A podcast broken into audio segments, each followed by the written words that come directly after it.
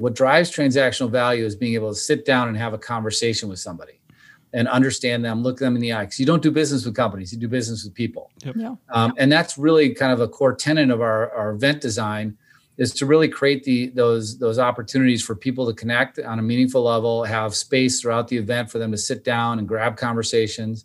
When you walk into our registration area, we have a massive bar set up. We have soft seating. We have foosball tables. We're going to bring in local entertainers to play guitar and mm-hmm. saxophone and and just really create a, a really cool energy and, and vibe throughout the whole show.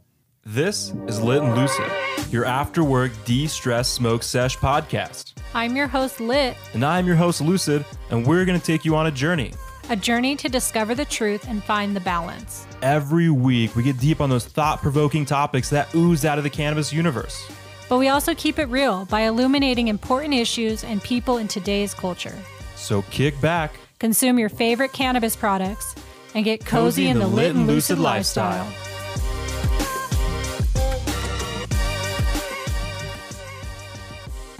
Welcome, you guys. We are in season 13 of the show. Can you believe it, Jared? We have made it to season 13. I know. I was a little nervous about 13. I mean, it's usually considered like a an unlucky number, but I don't know. I've never really had any any, bad experiences with 13. I'm almost going to say, you know, 2020 is probably going to be like the the cringe number that we all think of now going forward. So, so I don't know. I have big hopes for season number 13 and you know, we've put down 130 episodes already. I never thought that we'd cross the 100 threshold, but we've uh, since blown past it. We have. And we've talked to so many people, you guys, from all over the US and Canada. We have unpacked so many different topics from cannabis and CBD to mushrooms and psychedelics. We have really just had the full gamut here of experiences for our listeners. So we appreciate you all for tuning in and being a part of this lit and lucid journey with us. Today, we have a very special guest. We are opening the season with George Jage. He is the co founder and CEO of Jage Media. Jage Media produces MJ Unpacked. We're going to learn a lot about this trade show today, you guys. I'm sure, you know, if you're a cannabis, somebody in the cannabis industry, I'm sure you've heard of MJ Biz and have probably gone to it out in Las Vegas. But we are going to learn about a new trade show today, you guys, that is hitting the market in Vegas this year. Uh, it is the first cannabis CPG trade show event created to drive commerce and integrate access to capital. George has a proven track record as a leader in the cannabis industry as the president of MJ Biz Daily from 2014 to 2017 during their time of considerable growth, as well as being the CEO of Dope Magazine from 2017 to 2019, leading the company to its acquisition by High Times. So we're super excited to learn from a seasoned vet today in the cannabis industry about his past experiences and those have how those have led him to his journey today with Jage Media. So with that, welcome George. Thank you so much, Lucy. Really appreciate being here. And Jared, actually, 13 is considered lucky by more people uh, in the world than unlucky. So um, I'm, I'm, excited to be your debut guest here on season 13. I love it. I knew it was a thing. I mean, I've never had a bad experience with this. So I feel like it's like the like reverse psychology for everybody. They're like, no, don't believe in the number 13. It's scary. well, cool. Well, before we get too much into your background and your story and kind of all these wonderful things you're doing today, we always like to, to start the show with a little bit of an icebreaker. So we're going to carry on that tradition. So, George, are you a cannabis consumer yourself?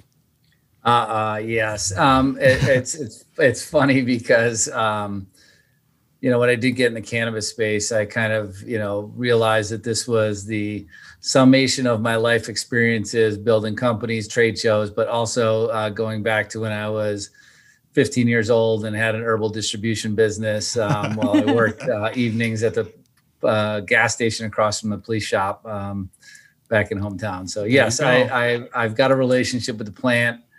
Um, there was a period of time where I, I, really didn't, you know, use cannabis in my life as I was kind of, you know, emerging out of college and trying to uh, make a living in the world. Um, but uh, certainly when I got back in the cannabis space and, and it got really cool, right? Um, yeah.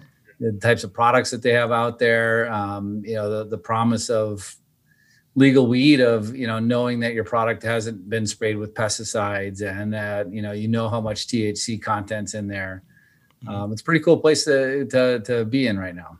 Right. I'm glad you said that too because that's that's one of the beauties of this icebreaker is that you know there's so many products nowadays that everybody almost has like a way easier route to just say yes than they did 20 years ago because uh, I feel like 20 years ago it was like are you a cannabis consumer and everybody would just assume that you're over there you know ripping the bong or smoking a joint and nowadays you could just be you know like taking a you know, a CBD tincture or like a have an ointment or something that's non psychoactive, and you can still be a cannabis consumer. So it's certainly. Yeah, I remember I was just reminiscing with somebody the other day when I was a in college in my dorm room in the freshman year. Um, I had a, a, three foot graphic G Graffix bong, and then my, my roommate, my roommate's like, "I'm gonna get a bong." I'm like, "No, no, get a three foot extension for our bong. You know, just share this one." So we'd have to sit on the top bunk to take hits, and the guy on the bottom bunk would have to light it. Oh, um, oh man, I never so got fun. those. Yeah, there's always I've I've done one of those too, and it's always like a two person team, and I feel like everybody always tries to like extend their arm way out there and like light it, and it never works Did out. Do you guys remember what blow tubes were? No. No. So we used to take two liter bottles of soda and punch out holes in the bottom and then stuff it with dryer sheets so that when we're done oh taking the gosh. hit, you blow it through the blow tube and it gets rid of the, the smell so you don't get busted by the RA. There you go. See, that's what I was just thinking when you said the extension tube or whatever for the bong that you were like putting it out the window to like extend the smoke out or something. That'd be a good time. Oh, that's I funny. Know, that's great. We're giving. We're on the second floor, so I think we would have probably needed about another ten feet. We could have probably dropped it out the window. there you go. That's oh, fun. That's so funny. Well, you know, you've been revered as a B two B growth specialist, being able to identify wow. new opportunities in emerging industries. So, why don't you tell us a little bit more about your past and kind of how we've gotten to today? Sure, sure. Well, um, you know, when I got out of college, I, I, got a degree in microbiology. I just, I've always had an affinity to science and, um, you know, worked as a brewmaster in a brew pub. I worked as a summer intern at Pabst Blue Ribbon. That was hmm. uh, uh, entertaining. Oh, little PBR. Fun. Used to be able to buy cases as an employee for like two bucks. Oh wow. Um, that was when Pabst wasn't didn't have quite the reputation it does today, and, and I don't think they're selling their their their cannabis uh, Pabst uh, for two bucks a case either yet. So, oh. um, but um, I got out of school and and and really just you know uh, uh my dad was in a position where he needed some help with his business. Um, uh, was going through some challenges. Um, he was a off price liquidator, so he would you know buy odd lots or end of season goods from major manufacturers and then resell them to the TJ Maxx and a lot of small off-price retailers. And there was you know a couple dozen of these companies that would always set up shop um, during the big manufacturer show that was held in las vegas every year. And they were on the on the precipice of losing the space that they had exhibited at for the last you know 10 years um, so we ended up starting a trade show for the off-price apparel industry um, at the Debbie Reynolds Hotel, Casino, and Movie Museum, which was down the street from the convention center. Um, some may know it as the old paddle wheel. At one point, it was the WWF Hotel. Oh wow, um, Vince awesome. McMahon owned. Um, and um, you know, I was hooked. it was just so exciting to be able to bring people together, and in in that particular event.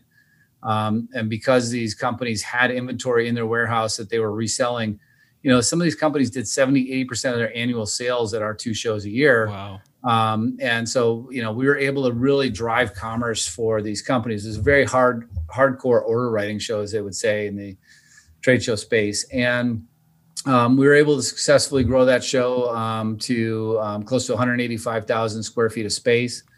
Um, because the, convent, the convention center was occupied by the big manufacturer show, we ended up doing this show in a tent structure so the last show I produced for that company um, before we sold it was 185,000 square foot tent in Las wow. Vegas when it was 120 degrees outside. We had four megawatts of generated power. We had like fuel trucks like literally coming by every hour to fill up our Holy cow. generators. And we had 2,800 tons of air conditioning just free blowing into the tent structure just to keep it moderately cool. Yeah. Um, one of one of the oh one gosh. of the um, one of the techs had a laser gun that could measure temperature. So like if the top of the tent is where all the heat went. So like up there it was like 180 degrees temperature. So you just had to kind of keep forcing the cool air down and pushing the hot air up.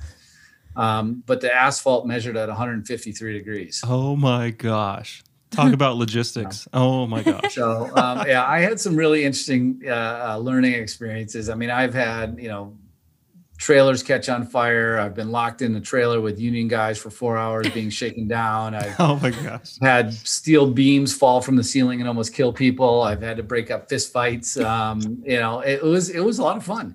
Um, but um, after after after we sold that business and I ran it for a couple years, I was living in Wisconsin and you know, I really wanted to, to move to New York um, and maybe uh, get a job in the financial markets. And um, lost a very dear friend. The trade center blew up. Nobody was moving to New York. So I decided to move to Vegas instead. I had a pretty good network of friends there. Um, I started a couple of different businesses, um, just completely random stuff. I, I was helping this uh, company from Australia sell personal bottles of oxygen as an in-room amenity in the uh, hotels in Las Vegas. That's fun. Um, I started importing patio furniture from China. I spent like four weeks, like literally traveling around China, going to factories and buying patio furniture by the container load. I love it. Um, to sell direct to public. And somebody had asked me if there was a trade show for the tea industry, and I knew nothing about tea at the time. Um, but it just, for some reason, it just kind of got stuck in my brain, and I started looking at it and researching it, and I saw that. You know, there was a, certainly a healthy tea market in the United States, but you know, most of the companies would exhibit at coffee shows or at mm food shows or restaurant shows, and there really wasn't a home for their own. Um, so we launched the first ever trade show for the tea industry in the United States, and it became the biggest trade show in the world for the tea industry. Uh, it was called World Tea Expo. Um, we built an online learning platform to train people to become tea sommeliers. Um, we had a global tea championship um, that people all over the world sent us teas, and we brought in professional tasters and graded and evaluated that was tied into a world tea rating system that was kind of like a Parker wine rating system for tea. Cool. Um, and um, yeah, and we had an online, you know, content platform and news so we could keep people up to date what's happening in the industry. Um, it was an amazing business and and that industry, you know, from when we started, you know, the tea section of your grocery aisle was Tetley, Twinings, or Lipton, and by the time we were done, I mean there was you know 400 different tea options that you could buy at your grocery store um, tea rooms had popped up all over the country, and yeah. um, it was it was a fun show. It definitely, be, you know, while I knew nothing when I came in, I'm a total tea snob now. I love it. Yeah, especially I mean, if you're setting up like like testings and sommeliers and all kinds yeah. of stuff. That's well, and my wife Kim, who's my partner in this business, um, you know, I met her as a course of that, and she ran that company with me, and she was really, um, you know, the driving force between a lot of the competitions and the education platforms. And um, yeah, I mean, she's got a great palate herself. Um, so she actually, you know, probably would be qualified to be a professional tea taster today. So that's awesome. That's what kind of my next note was kind of talking about how, uh, you know, the experience with the teas kind of lended you well and, and probably gave you a lot of experience in the cannabis industry. But one little footnote I want to make is like, I didn't expect you guys to steal like sommeliers and like all these like tea testing like rating stuff. I mean, that's almost exactly what we're already seeing at cannabis. It's almost like yeah, verbatim. For really. sure. Yeah, there, there was so many parallels. So um, we sold the World Tea Expo um, to a company here in the United States, F&W Media. Um, we helped them um, kind of integrate it into their portfolio. We helped them launch a show called the Healthy Beverage Expo. They shut down shortly after we left. Um, but um, it was that time that some a friend of a friend had called me up and, and just out of the blue, I'd never met this guy. And he's like, George, I heard you're you're you're freed up, and uh, I just talked to our mutual friend, and let's start a pot trade show. And I'm like, what? and and and like I said, you know, there was a period in my time where like I really wasn't, you know, using cannabis on an active basis. It wasn't legal. It was hard to get. Um, you know, it wasn't, you know, swimming in the same circles I used to. Um, uh, uh though I probably was swimming in those same circles. um, the um, and and so that led to uh, a small company Anne Holland Ventures reaching out and asking me if they if I would be interested in their job as a publisher, and I'm like. I'm not really a publisher. Like I, you know, more of a kind of a business media person. Like, you know, the trade shows are really what, you know, a business media company, you know, kind of feeds itself on. And and the the content platform side of it is really an important part because you can create a relationship with the community. You can connect with them on a daily, weekly basis, um, help build audience and and drive people to your event through that content platform. But it's really the trade shows that are the profit center of a business media company. So they said that's what they wanted. Um, and I came in there at, at, and at the time it was MMJ Business Daily. They were completely rebranding everything to Canna Business Media, and I'm like, well, stop! Like, you know, that's just the wrong direction. Um, and you know, I, I, had to build a lot of systems and infrastructure for the company to be able to position to scale. And and you know, they'd just done a show with 20 tabletops, not too dissimilar to uh, you know my first show at the Debbie Reynolds Hotel Casino yeah. Movie Museum. Um, and you know, really actually be able to, to define this and build this as a true trade show experience, which the industry really hadn't seen to that point. Mm-hmm. Um, there was only one other operator that had done a show in Seattle um, that was somewhat of a sloppy, you know, kind of less than professional experience, even though he was going around saying he's going to professionalize the trade show industry. um, but um, you know, it was it was an exciting ride, and and you know, the growth that we had was was tremendous. I mean, you know, it was the fastest growing trade show in the United States of all trade shows when I ran it, um, and a lot of that had to do more, not so much that. I had some magic formula. I just knew how to trim the sails and and and and kind of harness the wind that was behind this movement around legalization as just one more kind of piece in the entire ecosystem that drives our entire industry, right? Mm-hmm. Um, and um, you know, I was very proud of my work there. Um, but there was also something that I knew very, very keenly when I was there, is that this industry, you know, at the time, you know, MJ Biz, and it still is to this day, is really a supply side show. Um, it's light bulbs, it's label makers, it's consultants. Uh, but I always knew that this was a can- as, cannabis is a consumer packaged goods industry. It's yep. like the alcohol industry or any other type of food product or, or consumable good.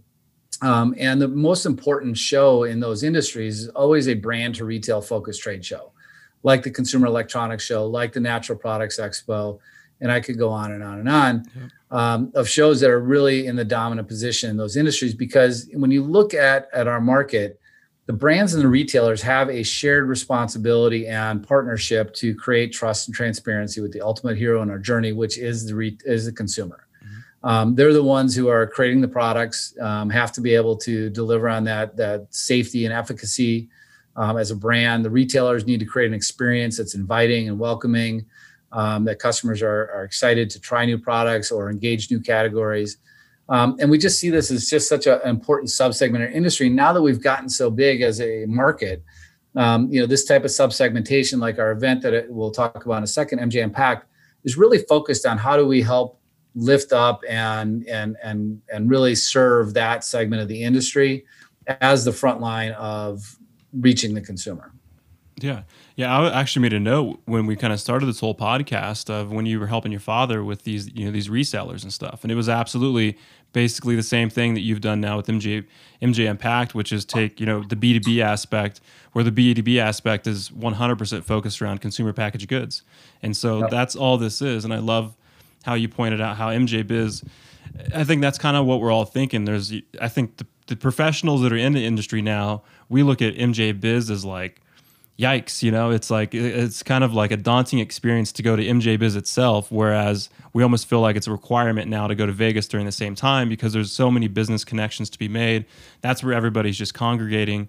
But there wasn't, you know, MJ Biz is almost just too big to facilitate those, you know, interpersonal relationships and things that drive, you know, sales and yeah, and listen, I mean, they've done a great job continuing uh, on the trajectory I put them on, and and Chris Walsh, who was the only employee over there when I when I took the job at MJ at, at the company, is the CEO, and I you know hats off to them. I mean, it's a very important show for the industry, but um, you know, again, I think that we're starting to see that subsegmentation. We're we're playing to where the puck's going as opposed to where the puck's been. Mm-hmm. Um, and you know, with MJ Biz, it is overwhelming. But you know, one of the things that we've kind of really you know focused on differentiating ourselves is that we qualify every attendee that comes into our show, and that way, you know, instead of going to a big show like that that's overwhelming and maybe one out of 40 or 50 people might be somebody that you want to have a conversation with and then you've kind of got to hunt them down and, and hope you bump into them in that big big yep.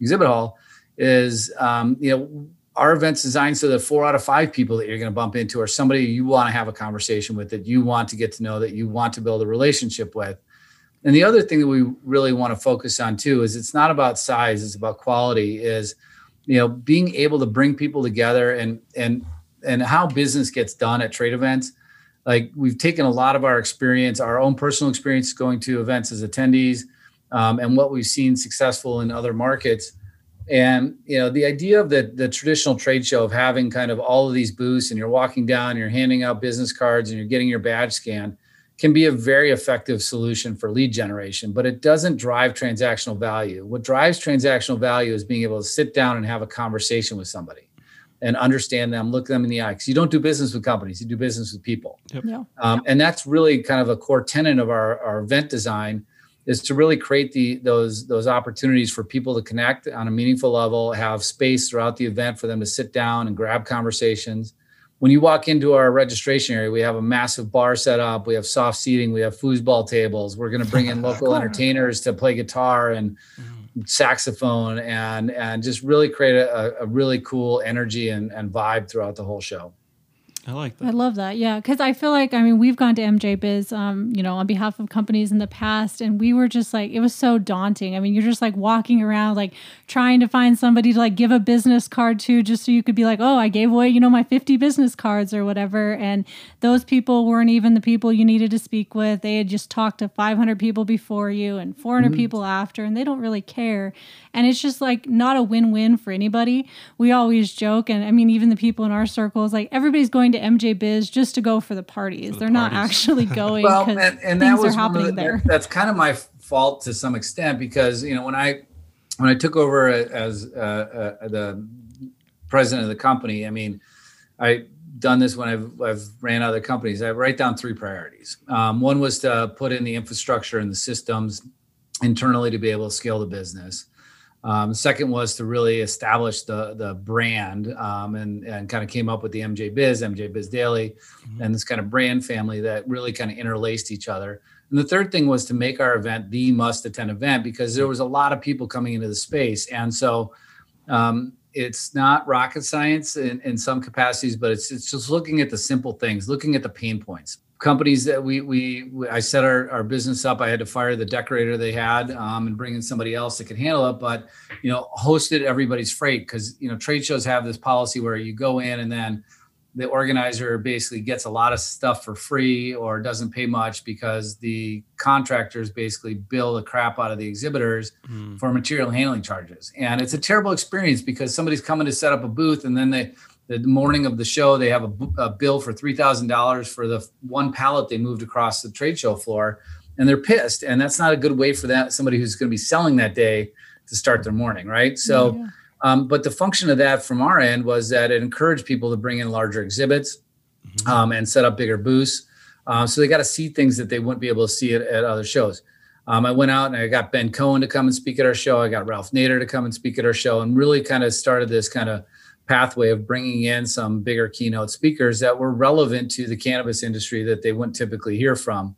Um, the other thing that um, I did is I went out and I reached out to a bunch of other groups. Um, the owners weren't very um, keen on on you know hosting a big party. Um, this can be very expensive, and I said we don't have to.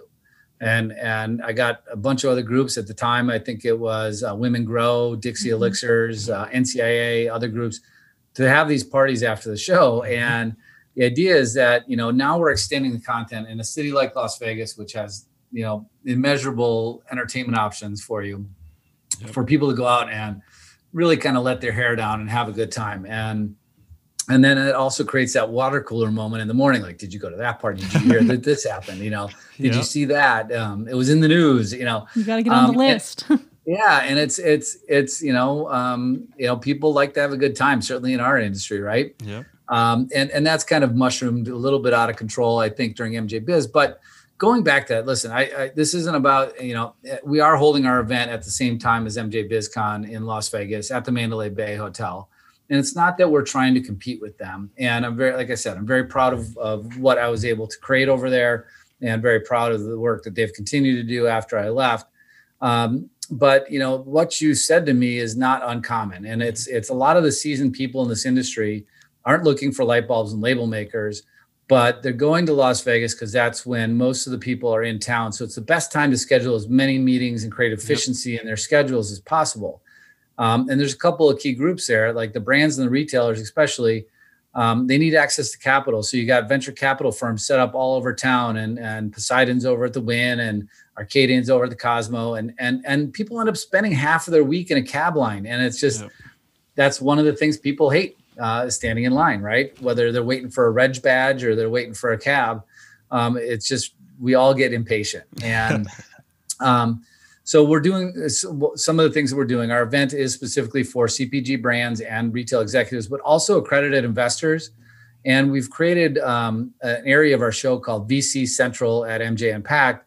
And we've got these business suites and boardrooms specifically for the venture capital firms to set up at our show, have the privacy that they need to be able to have sensitive meetings, um, whether with their portfolio investors or portfolio companies, potential investments.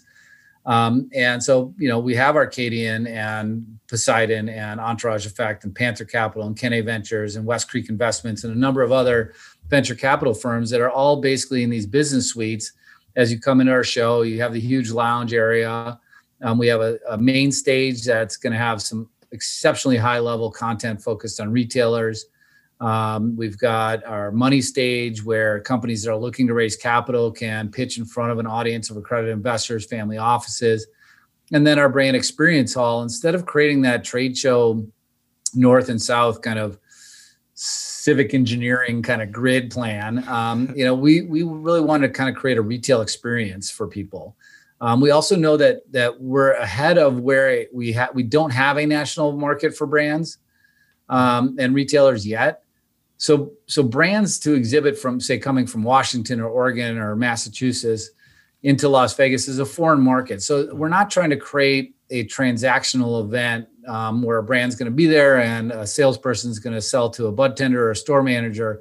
We're really bringing the people in at a senior level to talk about partnering. And so, brands can set up their showcase. They don't have to be stuck in the booth. It's about 80% less than it would cost them to buy a booth at any of the big uh, national shows and um, we have the event technology that somebody can scan a QR code, download a product brochure, which creates a lead gen for the for the brand. Hmm. But they can direct message the brand reps and say, "I'm standing in front of your showcase. I really want to bring your product to Oklahoma. Can we meet?" and then we have the space throughout the event for them to meet.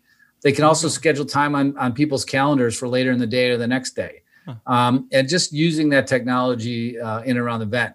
Um, the yeah. one thing I'm probably most excited about is. Um, and then and we have a huge meeting area in the middle there that you know again creating those seating opportunities for people to have conversation but um, i really wanted to bring a gong into the show and i wanted people to bang the gong oh when they gosh. have a deal done so now bang yes. chocolate Yes. Bang Chocolate's in our show, and so they're going to sponsor the Bang. Oh my gong, gosh, that's gong. so perfect.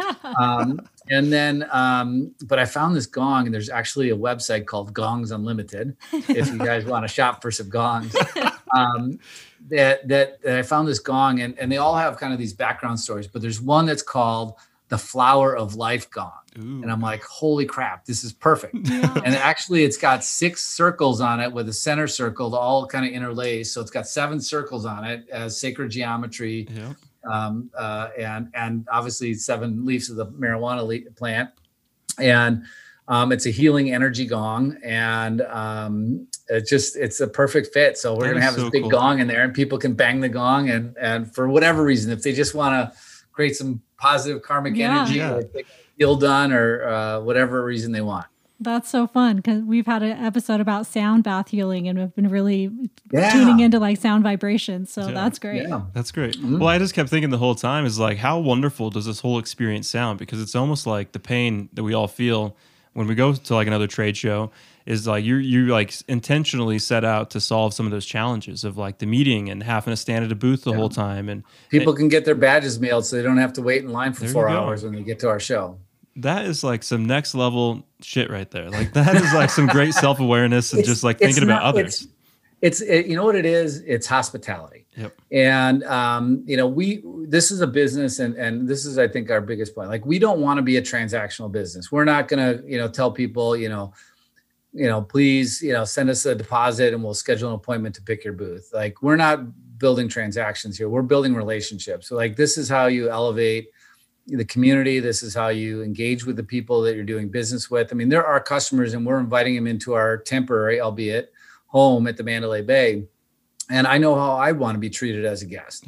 Um, and so it just really comes down to is that you know the, the, the kind of art of the show is a little bit about that hospitality. Yes, there's a commercial aspect of it. You need to drive value. Like what is what's going to create value for somebody coming to our show? is that they sat down with 10 people that their like mind is blown and that they're going to do business with but they didn't just grab a business card yeah. they had a conversation with them Um, and um, it's also you know a little PT Barnumness um, of you know bringing in stuff like the foosball tables and the gong. Um, and probably actually I should say the gong is the second most ex- thing I'm excited about. What's the, The thing I'm most excited, the thing I'm most excited about is that we are putting the band back together. Uh, Jim Belushi and Dan Aykroyd will Oh, my man. gosh. live oh man. at the House of Blues. Um, it's a separate ticketed event, but it's exclusive to MJ Unpacked attendees. And 100% of the net proceeds are going to go to Last Prisoner Project and help get some of our brothers and sisters out of jail. How, How about how, that? how are you leaving us in the dark on that? That That's like so cool. epic. I just got off the phone with Jim today, so Oh, we're my oh, there gosh. you go. Um, but we've been planning this for a while, and it was like I had this vision. Like, I mean, wouldn't it be great if we could, you know, bring together something people would never see before? And it was like, you know, could we get like Snoop Dogg, Willie Nelson, and Melissa Etheridge to do a concert Right. right? And you know, when I saw what Jim was doing in the industry, I, I have to say, like, he is one of the most authentic celebrity Mhm. cannabis people. uh, Period. Um, Absolutely. you know, um, you know, certainly Melissa Etheridge and and Willie Nelson. I mean, no no disrespect. I mean, the authenticity and Snoop Dogg. I mean, like nobody's going to question that they don't smoke pot, right? Um, but you know, Jim just he's just a salt of the earth kind of guy, like you know, the the, the guy next door, and he's figuring it out and making mistakes just like the rest of us. Yeah. Um, Absolutely. but he's deeply entrenched into what he's doing and why he's doing it. And he's on the board or he's an advisor of uh, of Last Prisoner Project, and he's he's really bought into the mission. Steve DeAngelo is going to also be speaking at our event, um, and uh, Steve's been a big you know thought leader to Jim on on his support for Last Prisoner Project, and and um, we're we're just we're just incredibly grateful for the number of people that have stepped up and want to support this event and want something different. Mhm. Yeah. Absolutely. It makes me excited, really. I know, really. It, it absolutely is something different, too. And I think, you know, we didn't really touch on this too much, but where the industry is heading, that's kind of where we alluded to this. And it wasn't necessarily a knock on any of MJ Biz and what they're doing. It's just that I think this is the next level thing. This is just the next Yeah. level of the industry and just how things matured. And, you know, you really, you guys are just taking it to a, another level where you recognize where this industry has to go, but then you're providing the the experience really, which is like what we're all chasing here, whether it's a retail dispensary or a brand or something. Everybody's trying to create the next experience, and you guys are literally putting together the experience so that this can, you know, go across you know Well, multiple you. states. Yeah, thank you. And and the idea is again is is you know all of these brands and the retailers are looking at at you know we have this tsunami and and this is kind of fundamental to our, our concept too. We are going to reach federal legalization at some point. Um, we might see interstate commerce before that. I don't know what that looks like. I'm not a regulator and a lawyer, um, you know, but you know we already have companies that are, are operating in multiple states. You know, some big MSOs that are operating in, in dozens of states. Um, but you know, everybody realizes that for them to be able to create a successful brand, that they got to make a decision. Do they want to be something that you know they can find wherever they go across America, or do they want to be you know a localized brand True. that the current market kind of forces them to be? Mhm. Um, and you know, what does that look like? And so you know, they need to find those partnerships with other states. They need to know what's going on in other states, see what what other brands are doing to innovate, what other retailers are doing to innovate, and you know for better or worse i just feel that um, you know the best learning comes from peer-to-peer learning where you're talking to somebody who's done what you've you're trying to do or made mistakes before you have to make them yourself yeah. um, and and and i think that that really helps people grow and they can connect to those people very well yeah. Yeah, we just had this guy on our show, um, Mike Beaudry of Herbl, and Yeah. the cannabis distribution in California. And like, I don't know, we've never had anybody on our show to talk to us about distribution and supply chain. So it's a whole new subject for us. But I'm thinking somebody like that would be perfect at these trade shows, you know, to talk to these smaller mom and pops, to give them Yeah. even just the idea that like you could theoretically start to distribute, you know, in other states if that becomes legal for you and an option. So people like And- that and- would be perfect. And Herbl just just acquired a company in, in Nevada, so they're obviously expanding their distribution footprint. Um, Mike's a great guy. Um, you know, when I was running the World Tea Expo, I mean, we had a lot of relationships in the natural products industry. Went to the Natural Products Expo, Mhm. and you probably used knew him there. Yeah, so he used to run United Natural Foods Inc. Yeah. And um, so, like, you know, seeing somebody of that caliber and the team he's put together with like Art Smuck, who's Yep. you know, came from FedEx and, mm-hmm. and the logistics expertise that they brought on on board is great. Um, Nabis is, um, you know, exhibiting at our show and they're uh, a top sponsor. They've got over 100 brands in the California market that they're distributing for. Um, and they're expanding, you know, outside of the state as well.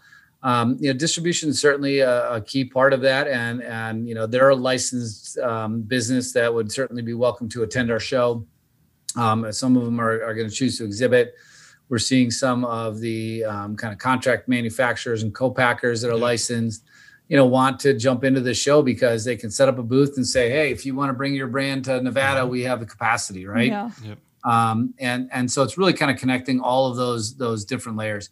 And and I don't want to say when we say CPG brands and retailers that we're excluding the cultivators and the growers. I mean, if without the growers, we wouldn't have any marijuana.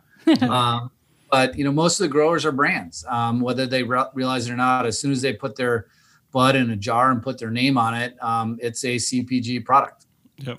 Well, even more so, I think even I've seen in a lot of different markets uh, that flour itself is quite literally being packaged into eighths and, and, and such, and so it, yeah. it has absolutely become a CPG just like any other product. Yep uh, pre rolls, jars, bags, whatever, um, dime bags, whatever. Um, I want to go back to I want to go back uh, and just chat about you. You mentioned the parallels with the tea industry, and yep. um, kind of I kind of skipped over that. But what was really interesting is when I when I took over and got in this industry back in 2014. It was the same as the tea industry because you didn't know what the retail model looked like. People were trying to figure it out. The same with the tea industry. You know, coffee. You know, you can kind of turn a customer every two minutes, you know, at the counter. Yeah. You know, tea people want to come in and spend ten dollars on a pot of tea and sit at a table for four hours, um, and, and expect free free free refills. Um, you know, so it was a little bit challenging model for them to figure out um, what they were doing. Um, but what was really interesting is that you know, tea, as you kind of learn about the kind of um, kind of phytochemicals that are in there, um, they're called catechins and flavonoids, not cannabinoids, but you know they behave very similar to a lot of cannabinoids in the sense that they cross the blood-brain barrier and they can have a psychotropic effect on you mm-hmm. um, such as l-theanine which is a non-essential amino acid that actually increases alpha wave activity in your brain which oh, cause, nice. causes you to calm mm-hmm. so that's why tea was used by the buddhist monks because it would create a calm state of alertness balanced with the l-theanine and the caffeine so that they wouldn't get the jitters when they're trying to meditate, like on the top of a mountain wearing a robe, um, you know, a, a, small sheet and freezing their asses. yeah. Um, they could actually meditate, meditate properly. But what was really interesting is that I had a friend, um, the company we sold World Tea to was a, a big book publisher.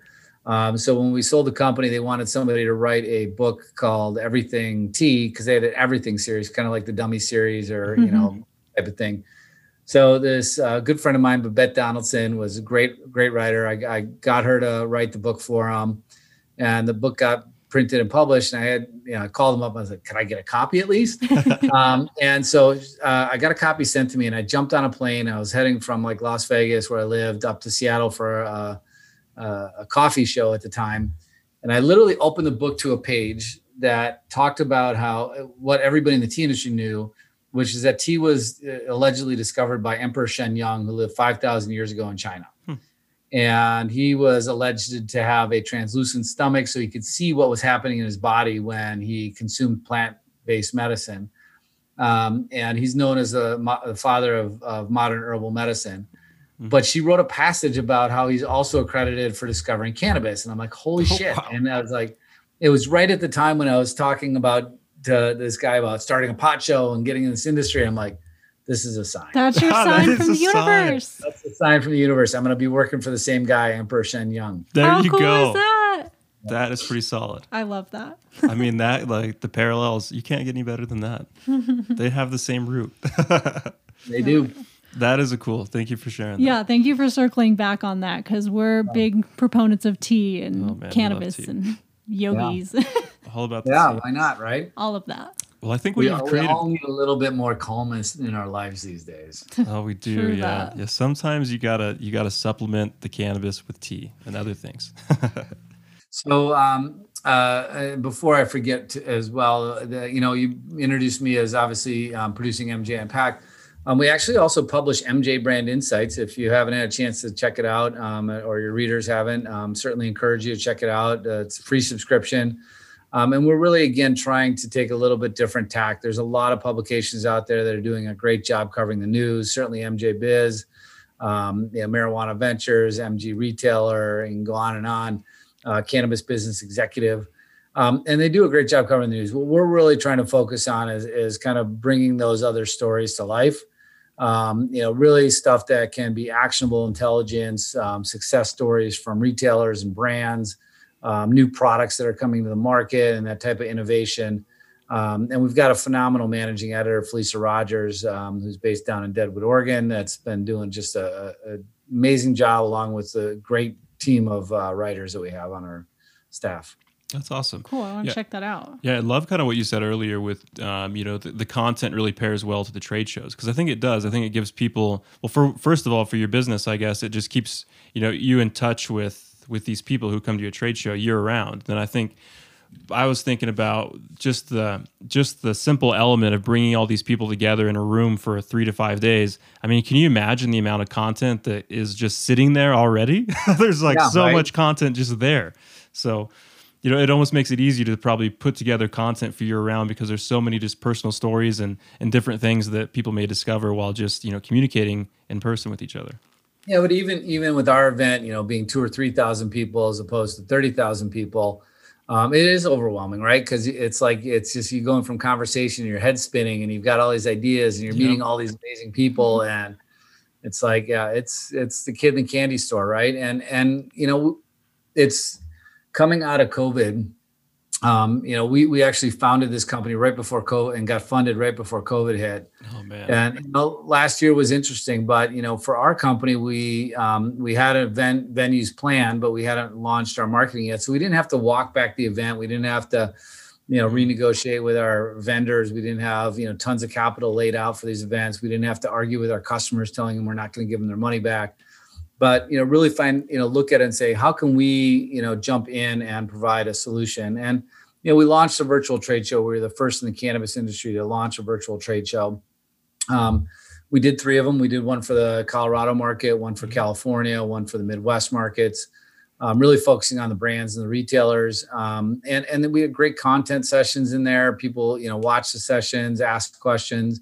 They could chat with any other attendee on the on the as in the event environment um, they still just weren't there, right? Like, I mean, you just can't replicate the opportunity to be in person and look at somebody in the eye and have a conversation, read their body language, um, and and just kind of we have that kind of primate primate you know need of being social creatures. Mm-hmm.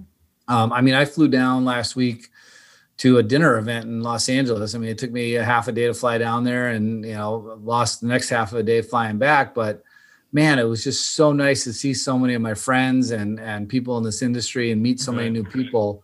Um, if I had the opportunity to do that every night, I would. yeah. Yeah, in person is just totally different. Well, that's why I think everybody should be excited about this event because not only are we back in person with all of our friends, it's a very new experience that I think we're all kind of dying to experience out in Vegas. So, how can people sign up or get more info?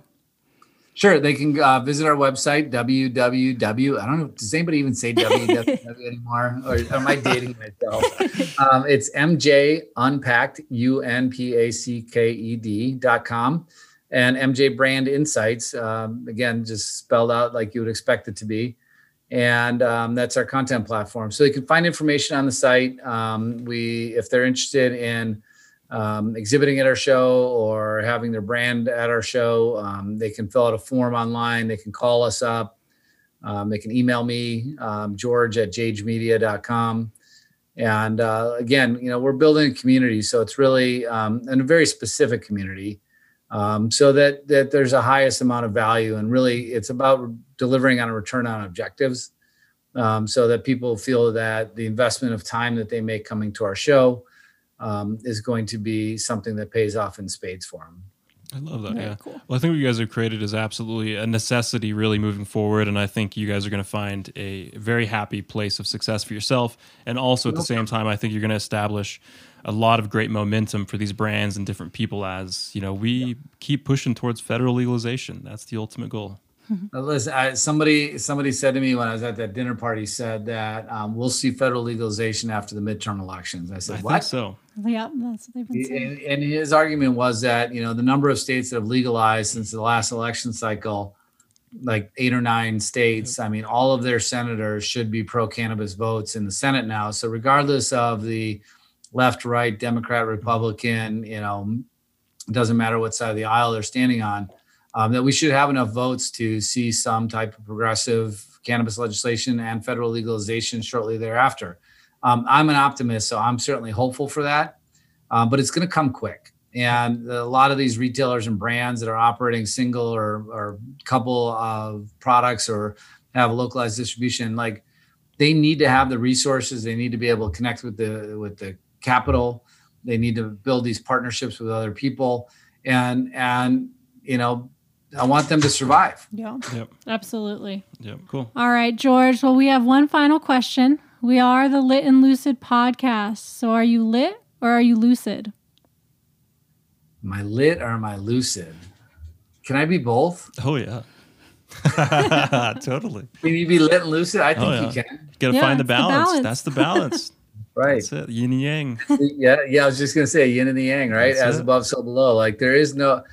Um, it's uh, one of my favorite lines is uh, from Kung Fu Panda. It's like, I got bad news. Oh, there is no bad news. There's only news. there it is. Uh, That's it. You know, but it's um, uh, and then I think he tells the news and he says, "Oh, that is bad news." um, um, but no, it's it's listen. Life is is especially in the cannabis industry can be so challenging, so fast paced, um, and you know, giving ourselves the ch- opportunity to just unwind, hang out, listen to Jim Belushi and Dan Aykroyd jam some blues out That's at right. the House of Blues, bang a gong, grab a drink, play some foosball. Oh man. That should have sounds sounds there. sounds kind of lit. I don't know. Sounds lit, but then lit. it's lucid too. So With all the conversations going on. that is so lit and lucid. All right, George. Well, thanks so much. We appreciate you being on the show. yep, we appreciate it. Thank you, thank you so much, Jared and uh, Lucy. Really appreciate you guys having me on, and uh, we'll look forward to seeing you in Las Vegas. There we go. We'll be there. All right, you guys. With that, I'm lit, I'm lucid. and that's it. Laters. Have you ever felt like you needed a midday boost? Something to keep the brain juices flowing, but not to the point of your head spinning? That was us just a few years ago, trying to balance the demands of life while still trying to be present for the things that bring the passion out of us, like our podcast. Jared and I normally record our podcasts after work and really started to dread them because we'd be burnt out by the time the recording came around. And I'll admit that sometimes we'd even skip the gym just to conserve our energy. Who wants to skip the gym? I don't I don't like missing the gym, so we had to figure something out. Early last year, we started exploring the world of mushrooms and found a handful of ancient mushrooms really seemed to give us an edge. We spent the remainder of the year optimizing a blend of mushrooms, adaptogens, and CBD to give us the best of both worlds, to be more lit and lucid throughout the day. A little more energy, a little more cognition, and a healthy dose of stress relief. I sure know I can use more energy and focus to get through my day. Our Balance Blend capsules are handcrafted with love right here in Colorado, made with all natural ingredients, vegan, and lab certified. And each serving contains 33 milligrams of Colorado grown CBD, and we only use extracted mushrooms from 100% fruiting bodies in our blends, so you know it's the best. Ready to give them a try? Visit www.litlucid.com and use code LIT20 for 20% off your first order. Join the lifestyle today.